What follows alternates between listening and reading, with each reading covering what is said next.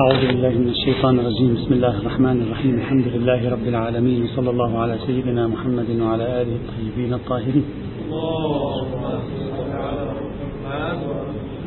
قبل أن نشرع في الفصل الأول من فصول البحث في فقه الأطعمة والأشربة قلنا بأننا سوف نبحث في تأسيس الأصل في باب الأطعمة والأشربة خاصة في في باب اللحوم. يعني كمقدمة نلحقه بالمقدمة قبل أن نشرع في الفقه القرآني. من الواضح أنه إذا شككنا في لحم أنه حلال أو حرام المقتضى أصالة الحلية من جهة التي سنبحث عنها إن شاء الله تعالى وكذلك أصالة البراءة من جهة أخرى العقلية والشرعية أن هذا اللحم يفترض أن يكون حلالا. مقتضى القاعدة هكذا. إلا أن الفقهاء ذكروا في هذا المورد قاعدة تزاحم قاعدة البراءة وتلغي تأثيرها. وبالتالي أي لحم من اللحوم أنت تشك في حليته أو حرمته فالأصل هو الحرمة وهذا سيحدث نتيجة واسعة وكبيرة في باب لحوم الحيوانات. قالوا صحيح أنك بإمكانك أن تجري أصالة البراءة لكن أصالة البراءة لا تجري كما درسنا في الأصول إذا كان في موردها أصل موضوع منقح. إذا كان في موردها أصل موضوع منقح لا تستطيع أصالة البراءة أن تجري. وهنا يوجد أصل موضوعي منقح وهو أصالة عدم التذكية. وهو إذا كان هذا اللحم حلال فأنا بذبحي له صار مذكى وإذا كان هذا اللحم حرام في نفسه فلو ذبحته لا يصبح مذكى فأنا عمليا عندما أشك في حرمته وعدم حرمته في الشريعة الإسلامية أنا في الحقيقة أشك في أنه هل ذكي أو لا وأصالة عدم التذكية تثبت لي أنه لم يذكى وهي مقدمة على أصالة البراءة لأنها في رتبة موضوعها كما درسنا في الأصول. تقديم الأصول الموضوعية المنقحة على الأصول الحكمية للبراءة. أصل سبب ومسبب وإلى آخره. آه. وبالتالي أنت في أي حيوان من الحيوانات ذبحته على الطريقة الشرعية أو نحرته على الطريقة الشرعية إذا له نحر. أو صبته على الطريقة الشرعية. ولكن شككت في أنه هل الشريعة تحرم لحمه أو لا تحرم لحمه؟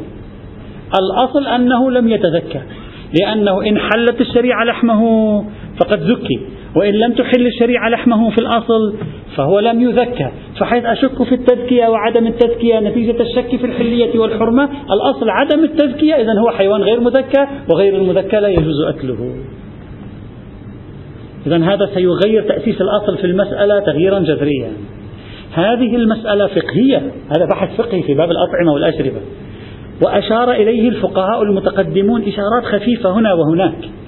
إلا أن شيخنا الأنصاري رحمة الله تعالى عليه في فرائد الأصول في التنبيه الخامس من تنبيهات بحث البراءة أشار للأصول المنقحة التي تحكم على أصالة البراءة وأعطى مثال هو أصالة عدم التزكية هو الشيخ الأنصاري الله يرحم الشيخ الأنصاري ويرحم تراب الشيخ الأنصاري هو أعطى مثال عدم التزكية صار جميع الأصوليين بعد الشيخ الأنصاري يبحثون أصالة عدم التزكية مفصلا في الأصول مع أنها مسألة فقهية يعني أنت الآن أصالة عدم التزكية التي تواجه أصالة الحل والبراءة في اللحوم وين, وين تجدها؟ تجدها في كتب الأصول لو واحد ما بيعرف الفقه الشيعي فيبحث في كتب الفقه الشيعي ما راح يجد أصالة عدم التزكية لن يخطر في باله أنها موجودة أين؟ في كتب الأصول أين؟ في ملحقات بحث البراءة. ولذلك مجمل البحوث بأصالة عدم التذكية هي بحوث أصولية في الحقيقة. وإن كان لب البحث هو بحث فقهي. أصلا. هذا الذي أريد أن أقوله. لذلك قلت هذه لابد أن تأتي هنا. مقتضى منهجة البحث أن هذه القاعدة تبحث في الأطعمة والأشربة. لكن اذهب إلى كتب الأطعمة والأشربة. لا تجد هذا البحث. أصلا. وإنما تجده في الملحقات وتنبيهات مباحث البراءة. على أي حال هذه ليست أول قارورة كسرت في الأصول والفقه. هذه عادية تداخل الأبحاث هذا شيء طبيعي على أي حال. المهم أنهم بحثوها لكن لأنهم بحثوها في الأصول أخذت لونا أصوليا. لأنهم بحثوا في الأصول أخذت رائحة أصولية. تغير لونها وطعمها ورائحتها لما تلقاها الأصوليون وأخذوا بتفكيكها على الطريقة الأصولية كما سوف نرى الآن. على الطريقة الأصولية. لذلك شوية البحث أنا سأعرضه اليوم سأعرض الاتجاه السائد اليوم باختصار شديد وسترون كيف أن الموضوع يعني صار معقدا. صار معقدا لما بحثه الأصوليون في ملحقات بحث البراءة. إذا الدوران الأمر كان عنوان دوران الأمر بين أصالة البراءة وأصالة عدم التزكية البحث في هذا الموضوع الفقهي وليس الأصولي كما يقر بذلك المحقق النائيني في, في فوائد الأصول. البحث فيه يكون على الشكل التالي. الشك في لحم من اللحوم له أربع حالات. الشك في لحم من اللحوم له أربع حالات. الحالة الأولى أن يكون شكك هذا ناتجا عن شكك في حكم لحم الحيوان في الشريعة. بصرف النظر عن موضوع التزكية أصلا انسى موضوع التزكية مثلا أنا أشك في حرمة وحلية لحم الأرنب. من أين جاء شكي؟ لأنني أشك في أن الشريعة حرمت لحم الأرنب كما ورد في بعض الروايات. أو أنها أحلت لحم الأرنب كما ورد في روايات أخرى. شككت أصالة التزكية أصالة عدم التزكية يجب أن نحذفها الآن في الحالة الأولى. نفترضها لا وجود لها أصلا في الشريعة. انسى أصالة التزكية أو عدم التزكية طيب. في هذه الحال لا شك ولا ريب باتفاق جميع العلماء فيما يبدو أن الأصل هو إما قاعدة الحل وهي من قواعد باب الأطعمة والأشربة. سيأتي بحثها إن شاء الله بالتفصيل. التي تقول الأصل في المطعومات والمشروبات الحلية وهي قاعدة أمارية. أو الأصل هو قاعدة البراءة وهي قاعدة أصول عملية. في فرق بينهما كما سيأتي. كل الفقهاء قالوا لما تشك في حلية لحم أو حرمته نتيجة شكك في أن الشريعة حرمت لحم هذا الحيوان أو لا الأصل. إما أصالة الحل أو أصالة البراءة وبالتالي بإمكاننا أن نأكل لا شك ولا ريب. إلا إذا جاء النباتيون وقالوا هذا قبيح عقلا وقالوا لا تأكلوا من اللحوم مثلا. هذا بحث. وهذا لا شك فيه ولا ريب عندهم الحالة الثانية. طبعا وإن كان توجد هنا مداخلات أنا أريد أن أختصر كما قلت في هذه الدورة سنختصر بعض البحوث التفصيلية. مثلا بعضهم قال بالعكس الأصل هو الحرمة.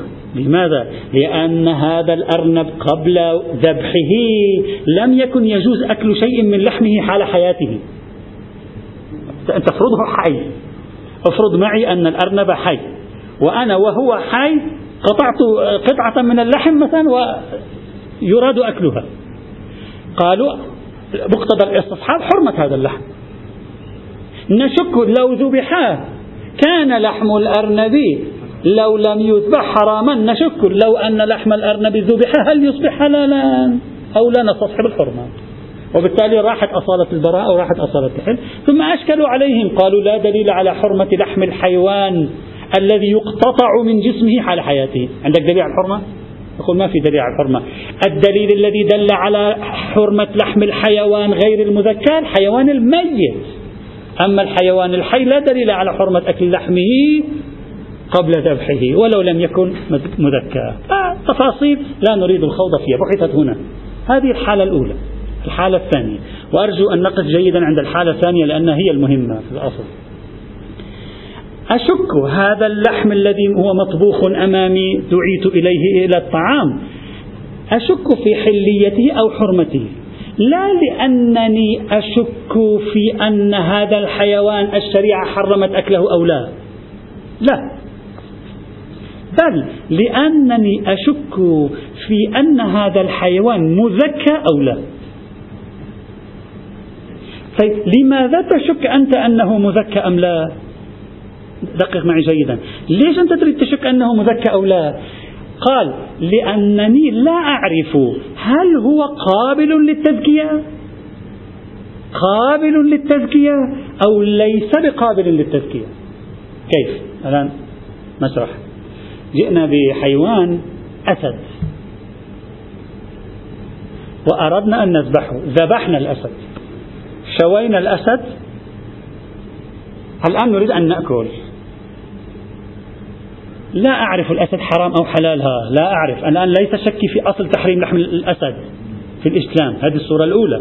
الآن أنثى لا أعرف شيئا عن ذاك الموضوع. أشك أقول لحم الأسد إما حرام في الشرع الإلهي أو حلال.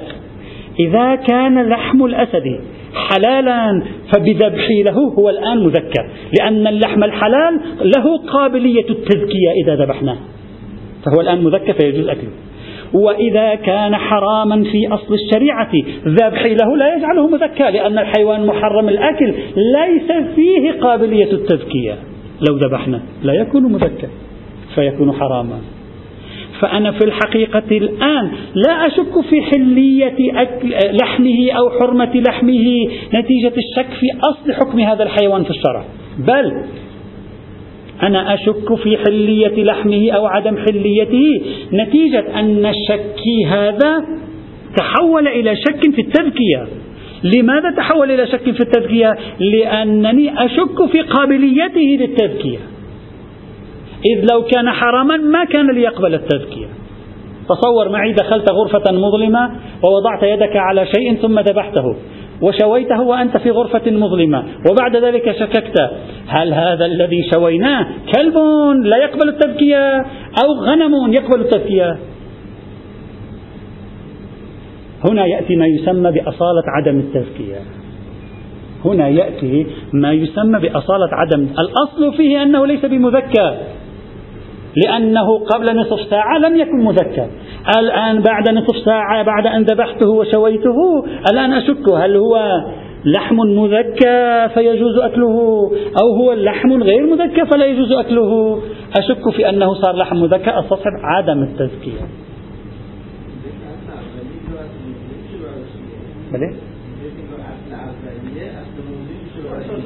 لا عرض الذبح هنا. أنا لا أبحث شوفوا أنا لا أبحث في حلية الأسد. أنا أبحث في حلية هذا اللحم. في الصورة الثانية. في الصورة الأولى أبحث في أن الشريعة هل حللت لحم الأسد أو لا. في الصورة الثانية لا أبحث في أنه هل هذا بوصفه لحم أسد حلال أو حرام. أنا أبحث هل هذا بوصفه لحم أسد هل هو مزكى أو لا.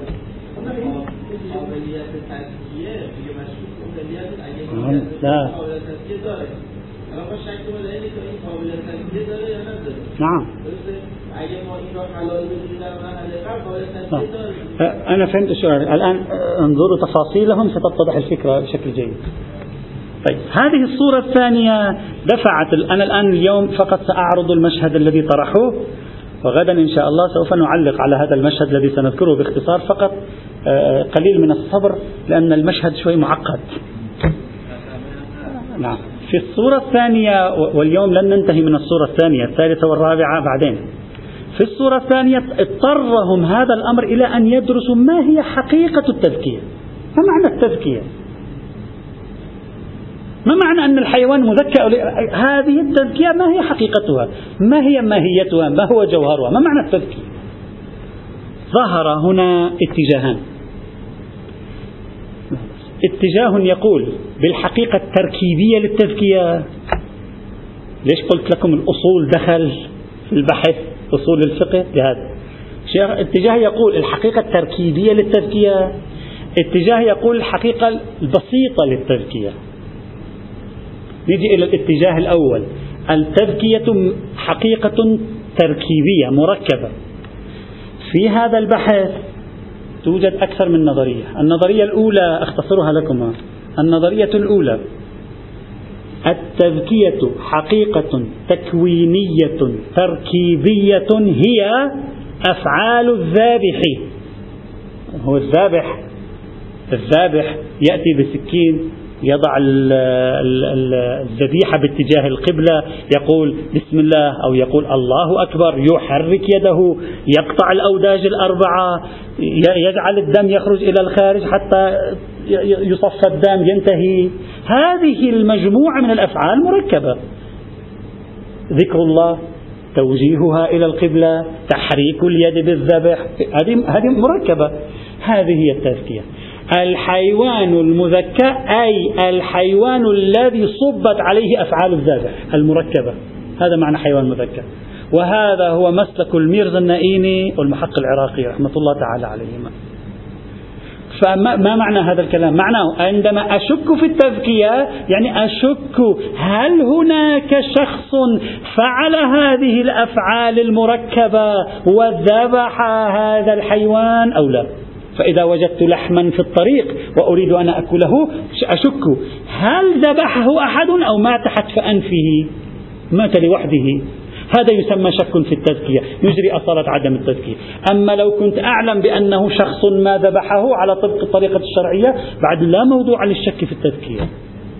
خلاص؟ أحرز التزكية هنا. فلا لأن قابلية التزكية يعني قابلية أن يذبح على هذه الطريقة أو قابلية أن يصطاد على هذه الطريقة أو قابلية أن ينحر على هذه الطريقة كما في الإبل.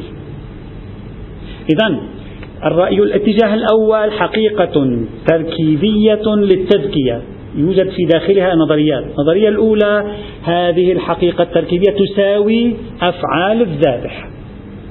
وهذا هو رأي الميرزا النائيني ورأي المحقق العراقي. ميرزا النائيني قال دليلي على هذا الموضوع هو الآية القرآنية التي هي الأصل في هذا الباب. الأصل في باب مفهوم التزكية هذه الآية. قال تعالى حرمت عليكم الميتة والدم ولحم الخنزير إلى أن يقول وما أكل السبع سبع إلا ما ذكيتم. ذكيتم نسب التذكية إلى من؟ إليكم. فالتزكية من شؤونكم فالتزكية فعلكم. إذا التزكية تساوي فعل الذابح. وليست شيئا في داخل الحيوان في داخل الذبيحة خاصية معينة. لا لا. هي قابليته للتزكية لا يوجد شيء من ذلك. هي نفس فعلكم إلا ما ذكيتم كما يقول. وأيده المحقق العراقي في بعض تقريراته برواية أخرى قال ذكاه الذبح أو لم يذكه. يعني من الذي يحقق التذكية؟ الذبح. هذه النظرية الأولى. النظرية الثانية. قالوا التذكية حقيقة مركبة من الأفعال من أفعال الذابح زائد قابلية المحل. ينسى الواحد عم يعطي نهاية الحكمة ولا فقه ها؟ بقول أشك أن أضعت الآن نهاية الحكمة أو نعطي فقه نشك قالوا التذكية أفعال الذابح زائد قابلية المحل فإذا أحرزت أفعال الذابح رأيت بعيني مسلم يقرأ البسملة ويوجه الذبيحة إلى القبلة ويذبحها بالطريقة الشرعية ولكن شككت في أنه يقبل أن يكون مذكى أو لا. فيه هذه القابلية هو نفسه هذا المذبوح فيه هذا أشك. فإذا شككت الأصل هو العدم. الأصل عدم قابليته للتزكية والقابلية للتزكية جزء مقوم للتزكية فالأصل عدم التزكية صار الحيوان محرما على هذه النظرية. لا على النظرية السابقة إن أحرزت فعل الذابح خلاص أحرزت التزكية لا معنى للشك في التزكية متى أشك في التزكية إن لم أحرز أن ذابحا ذبحه على الطريقة الشرعية. كما مثلت رأيت لحما في الطريق.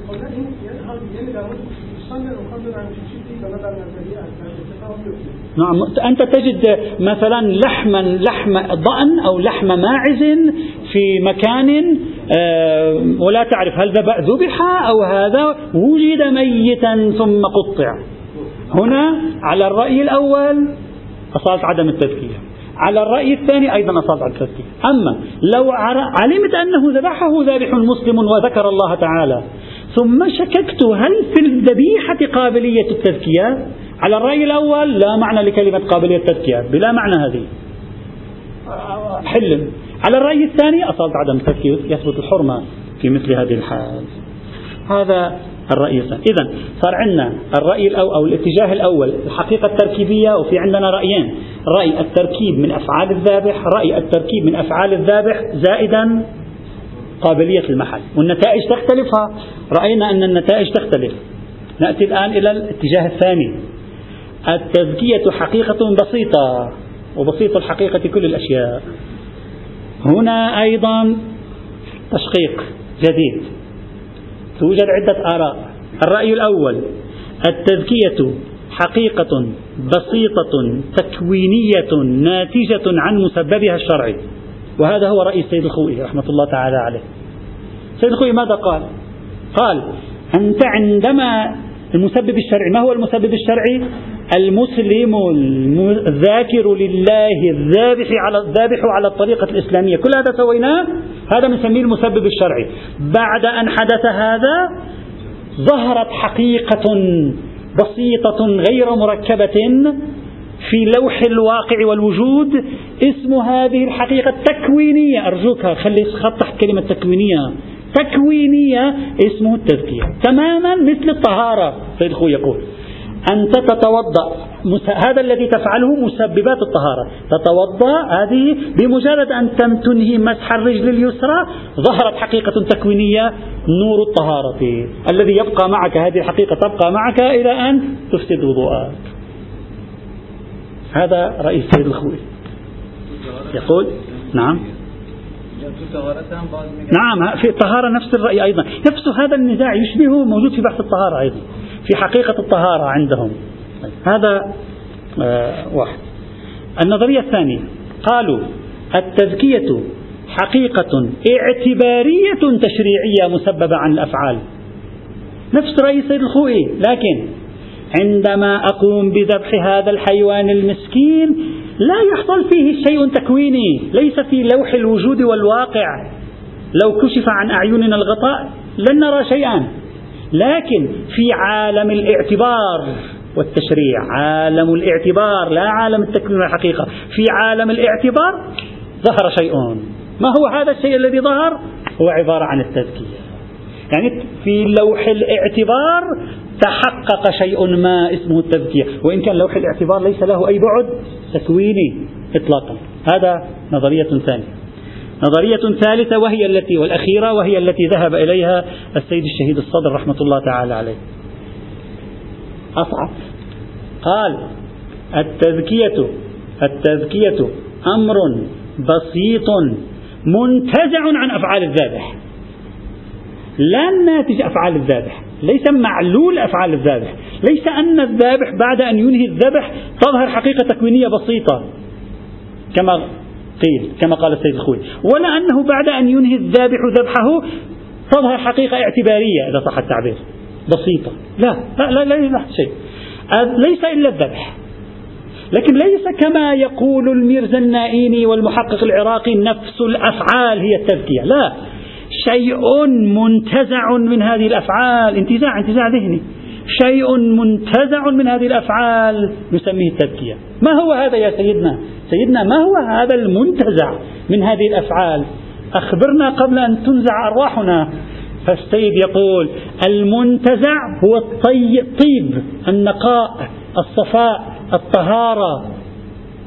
الزكاة بالزاد الزكاة هذا هو المنتزع. شيء ما منتزع من هذا من هذا السلوك الذي يقوم به الذابح يساوي مفهوم الطيب الطيب النقي الطاهر الزكي ما شئت. فعل في مقابل الخبيث الرديء إلى آخره. إذا لم يكن قد وقع عليه فعل الذبح. إذا نحن الآن أمام اتجاهين أعطي خلاصة نهائية أمام اتجاهين. اتجاه الحقيقة التركيبية أو اتجاه التركيبي والاتجاه اتجاه البساطة. اتجاه التركيب يقول على نظريتين. تركيب من أفعال الذابح تركيب من أفعال الذابح زائدا قابلية المحل. اتجاه البساطة. أولا الرأي الأول. عبارة عن حقيقة تكوينية بسيطة ناتجة عن الأفعال. الرأي الثاني. عبارة عن أمر اعتباري ناتج عن الأفعال. الرأي الثالث عبارة عن أمر ليس ناتجا عن الأفعال بل منتزع من الأفعال اسمه الطيب النقي الطاهر الزكي. ما شئت فعبر. هذا حاصل ما ما يعني خلاصة الاتجاهات مع بعض الإشارات. الآن بعدين سيظهر لماذا كل واحد ذهب إلى طريقة تفكير آه، مختلفة في هذا السياق. بس. لا العراقي في تعليقته على فوائد النائيني قال شيئا وفي تقريره الآخر قال شيئا آخر. في رأيه الرسمي يذهب إلى مقولة النائيني لكن في بعض تعليقاته على الفوائد ثمة إشارة تشير يعني ثمة تأييد بالاستدلال يعني محاولة تقوية استدلال رأي آخر.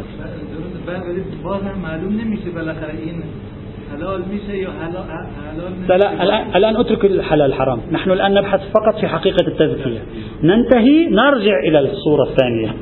الآن نحن وقفنا قليلا. نبحث موضوع كل اسمه حقيقة التزكية ننتهي منه. بعد أن نعرف حقيقة التزكية نرجع مرة ثانية إلى الصورة إلى الصورة الثانية. لنقول مقتضى الصورة الثانية الحلية أو الحرمة؟ أصلا الصورة الثانية بعد لها وجود أو ليس لها وجود؟ هذا الذي يجب هذه هذا المشهد هذا المشهد وخلاصة أبحاثهم خلال المئة سنة الأخيرة خلاصة طبعا يعني لأبرز الاتجاهات التي طرحت في موضوع حقيقة التزكية وفي ضوئها قرروا أصالة عدم التزكية أو أصالة التزكية ما شئت فعلت هنا لا بد لنا من بعض الوقفات البسيطة. الوقفة الأولى. نعتقد أن هذه الطريقة في معالجة هذا الموضوع هي بالأصل طريقة غير صحيحة وغير عرفية. يعني المدخل الذي دخل فيه الباحثون هنا رضوان الله تعالى عليهم المدخل لم يكن مدخلا صحيحا. ليس هكذا يدخل إلى موضوع من هذا القبيل لنعرف ما معنى التذكية الواردة في الكتاب والسنة. لأن هذا الموضوع لا هو بالحقيقة الفلسفية ولا هو بالحقيقة المنطقية ولا هو بالحقيقة الفيزيائية ولا هو بالحقيقة الكيميائية ولا هو بمعادلة رياضية معقدة تحتاج إلى أدوات العلوم الحقيقية لكي نخوض فيها ونشتغل عليه. وإنما هو موضوع عرفي بسيط. علينا أن نرجع فيه إلى الكتاب والسنة. ماذا يريد الله عندما قال إلا ما ذكيت؟ وبالتالي المدخل الحقيقي ما هو؟ مدخل لغوي عرفي سياقي. هذا المفترض. ولم أجد في حدود تتبع أحدا أشار لهذا المدخل. أشار. أشار لهذا النمط من المعالجة.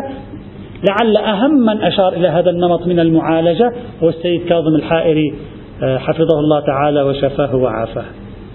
أشار إلى المدخل اللغوي. وأورد على السيد الشهيد الصدر قال له هذا الذي قلته من أنه الطيب والنقي هذا ليس له وجود في كتب اللغة. كلمة إلا ما ذكيتم يعني إلا ما نقيتم وطيبتم وطهرتم. هذا لا وجود له في كتب اللغة أصلا. وقال كتب اللغة تعطي شيئا آخر. كتب اللغة تعطي شيئا آخر. المدخل الصحيح لمعالجة هذا الموضوع هو أن نرجع إلى الدلالات اللغوية والدلالات العرفية والسياقية. لنفهم ما المراد من هذه هذه الكلمة. نحن لا نبحث في حقائق تكوينية. هل ينتج حقيقة غيبية بعد ذبح الحيوان أو لا؟ لسنا لا أطباء ولا عرفاء ولا فلاسفة. نحن نبحث في أن هذه الكلمة إلا ما ذكيتم. ما معنى؟ ما معنى هذه الكلمة؟ وبالتالي المدخل الطبيعي أن نرجع إلى اللغة إلى التاريخ إلى السياقات القرآنية والحديثية لنستنطقها فنعرف مدلول هذه الكلمة في هذا الموضوع. والسبب في ظني السبب الذي أوقعهم في هذه المشكلة يعني خطأ المدخل خطأ باب الورود في هذا الموضوع أمران. الأمر الأول غياب البحث اللغوي. يعني كما قلت لا يوجد هنا بحث لغوي أصلا طرحوه في هذا السياق مع أنه كان المفترض أن يكون هذا البحث لغويا بامتياز. وليس بحثا افتراضيا انتزاعيا تحليليا كأنما نعالج مسألة فلسفية. هذا أولا كما قلت. ثانيا دخولهم هذا الموضوع بذهنية القضايا الحقيقية وكأنهم يبحثون آه، موضوعا تكوينيا خارجيا. في حين نحن نتكلم هنا في شؤون اعتبارية نتكلم في تشريعات نتكلم في أحكام إلهية وبالتالي النص القرآني عن ماذا يعطيني؟ يجب علي أن أخذ مدلول هذا النص القرآني. طيب بناء عليه المدخل الصحيح في ظني لمعالجة هذا الموضوع لكشف حقيقة التذكية الواردة في الكتاب والسنة هو الرجوع إلى اللغة والعرف والسياقات. طيب لنبدأ بمراجعة النص اللغوي. بمراجعة متون اللغة من معاجم واستخدامات لغوية يظهر أن كلمة الذكاة في اللغة العربية مرجعها إلى جذر واحد وهو التمام. ذكاة الشيء تمامه. تم وبإمكانكم أن تستقرئوا استعمالات العرب لهذه الكلمة في في سياقات مختلفة لتعرفوا بشهادة اللغويين أنفسهم أن الجذر اللغوي لهذه الكلمة هو التمام كما أشار إليه أيضا ابن فارس. مثلا سأعطي أمثلة لأجل انقداح الفكرة. قالوا التزكية في الذبيحة بمعنى ذبحها على التمام. نقول ذكينا الحيوان أي ذبحناه ذبحا تاما. يعني أحسنت ذبحه التزكية ليست شيء غير الذبح. في مقابل أن تقتله بضربة على رأسه. في مقابل أن ترميه من شاهق. في مقابل أن تطلق رصاصا على رأسه. في مقابل أن تقتله بالكهرباء. هذا هو الذبيحة. إذا الزكاة في باب الذبائح تعني الذابح نفسه. كما ينص اللغويين. مثلا قالوا ذكاء الريح شدتها يعني تمام القوة فيها. قالوا الشمس تسمى عند العرب ذكاء. لماذا؟ لقوة ضوئها وشعاعها. قالوا الذكاء لماذا نسمي الذكاء ذكاء؟ تمام قوة الذهن. أطلقت عليه العرب كلمة ذكاء. قالوا الذكاء أو الذكاء معذرة الذكاء هو إيقاد النار إيقادا تاما. عندما توقد النار بشكل صحيح فأنت حققت الذكاء الرائحة الذكية لا الزكية بالذاها لا بالزاها بالذا. الرائحة الذكية قالوا الرائحة الشديدة الساطعة القوية. يعني تمام الشيء فيها تمام الرائحة فيها. ومنه تقول العرب بلغت الدابة الذكاء أي بلغت السن استتمت سنها. ومنه المذكي أي المسن من كل شيء. تقول عنه المذكي. بناء عليه بمراجعة كتب اللغويين واستخدامات الكلمة في اللغة العربية نجد أن هذه الكلمة تدل على التمام وأنك عندما تسقط مفهوم التمام على يسقط العرب لا الفقه لا الفقه لا الذهن المتشرعي الذهن العربي عندما يسقط مفهوم التمام على باب الذبح يفهم من ذلك على على باب الحيوانات يفهم من ذلك ذبحها في مقابل قتل الذبيحة في مقابل أن تقتلها السباع. لذلك الآية ماذا قالت؟ قالت والمنخنقة والموقوذة والمتردية والنطيحة وما أكل السبع. قال هذه حرام. إلا ما ذكيت يعني إلا إذا استطعتم أن تصلوا إلى الحيوان الذي نطحه الناطح أو افترسه السبع إلا إذا وصلتم إليه فذكيتموه يعني فذبحتموه. وإلا فلو ما تدون أن تصلوا إليه فتذبحوه سيكون حراما حينئذ. إذا محصل الدلالة اللغوية البسيطة بلا حاجة إلى كل هذا التعقيد الذي وقع فيه الأصوليون في بحث أصالة عدم التزكية محصل الفكرة أن الآية تقول كل حيوان يشرف على الموت بفعل فاعل بسبب من الأسباب فإن استطعتم أن تلحقوا به ثم تذبحوه يصبح حلالا. فكلمة إلا ما ذكيتم يعني إلا ما ذبحتم. ما يحتاج فلسفة ما يحتاج قابلية لمحل التذكية ما في شيء في لغة العرب في هذا. يعني لو أردت أن تترجم هذه الكلمة القرآنية إلى أي لغة أخرى إلا ما ذكيتم يعني إلا ما ذبحتم. لا تقول إلا ما ذكيتم يعني إلا ما صار ذكيا شرعا. لأن هذه ذكيا شرعا مصطلح فقهي. وإلا في الدلالات اللغوية الأصل إلا ما ذكيتم يعني إلا ما ذبحتم. يعني مات ميتة تامة والعرب تعرف الميتة التامة بالذبح كما قال اللغويون في مثل هذا وبناء عليه وبناء عليه يكون أقرب الأقوال في المسألة هو ما ذهب إليه الميرزا النائيني والمحقق العراقي وهو القول الأول بدون حاجة إلى استخدام كلمة الحقيقة التركيبية التكوينية وشيء من هذه الجمل التي تعطي طابعا فلسفيا. يعني بدل أن يقول المحقق النائيني حقيقة تركيبية تكوينية هي عبارة عن أفعال الذابح في عندنا عبارة أخرى أبسط التزكية في اللغة الذبح فهنا لا مانع الشريعة تأتي وتقول هذا شرط في الذبح عندي. لا بأس. هذا قيد في الذبح عندي. هذا أمر إضافي في الذبح عندي. لا بأس. خلي تقول إذا قالت أهلا ما قالت نجري أصالة البراءة عن هذا القيد أو الشرط؟ انتهينا. لا نجري أصالة عدم التزكية إذا خلل المدخل في هذا الموضوع هو الذي أدى إلى آه، كل هذه المشكلة آه، التي وأما ما جاء في الرواية كل يابس ذكي ذكي ليس بمعنى طاهر كما فهمه السيد الشهيد الصدر. كل يابس ذكي يعني لا نقص فيه لا عيب فيه لا مشكلة فيه يعني لا, لا بأس به. نحن لأننا مسكونون بأنظمة المصطلحات الفقهية. نسقط هذه التعابير اللغوية البسيطة على أنظمة اصطلاحاتنا الفقهية ثم نفسر كل شيء في ضوء ما صار هو مصطلح. في حين يجب أن نرجع أكثر نحفر في دلالة اللغة العربية لنجد أن أنه لا توجد مشكلة في هذا إذا زكاة الحيوان مقابل أن يموت بغير الذبح إما ميتة أو بفعل فاعل دون أن يلحقه الذبح. ولذلك قال القرآن حرمت عليكم الميتة ثم قال والمنخرقة والموقوذة. لأن الميتة ما مات حتف أنفه والمنخرقة والموقوذة وأمثالها ما مات بفعل فاعل دون الذبح. وبذلك يكون عندنا ثلاث حالات ذكرتها الآية.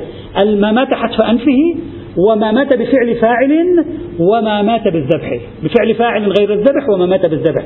الأولى والثانية تنتج حرمة الحيوان يعني حرمته بعد الذبح بعد الموت والثالثة تنتج الحلية في هذا الإطار. هنا طبعا هذه الوقفة الأولى.